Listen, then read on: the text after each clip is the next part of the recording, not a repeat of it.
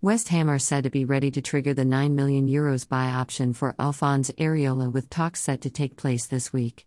As reported by Fabrizio Romano, the Paris Saint Germain goalkeeper will join the London club on a permanent deal, despite only making one appearance last season. West Ham will possibly meet with Areola's agent this week to seal the deal. Areola had previously been on loan at Fulham, Real Madrid, Villarreal, Bastia, and Lens.